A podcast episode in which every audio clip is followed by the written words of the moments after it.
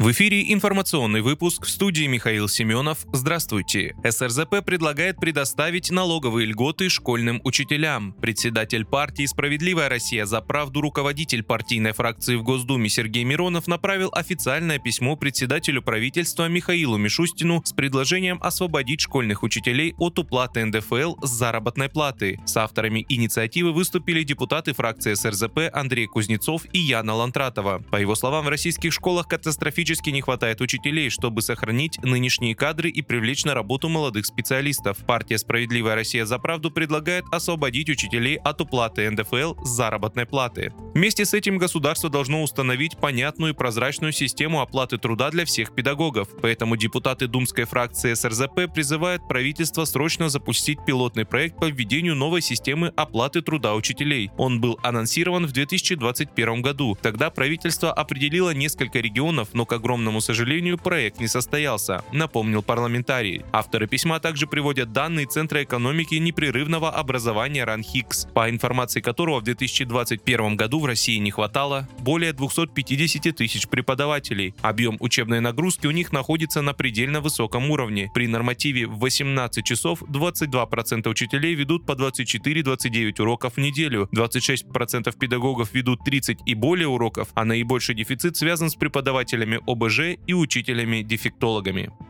Организаторами убийства военкора Владлена Татарского в петербургском кафе являются спецслужбы Украины и их агентура, в том числе и среды скрывающихся за рубежом российских оппозиционеров, сообщил Центр общественных связей ФСБ. Непосредственно убийство спланировал гражданин Украины Юрий Денисов, который через сервис доставки и посредника передал Дарье Треповой взрывное устройство. В службе уточнили, что Денисов действовал по заданию спецслужб Украины и прибыл в Москву из Киева через территорию Латвии в феврале для того, чтобы собрать сведения об образе образе жизни Фомина Денисов приобрел автомобиль, а после теракта 3 апреля вылетел из России в Турцию через Армению.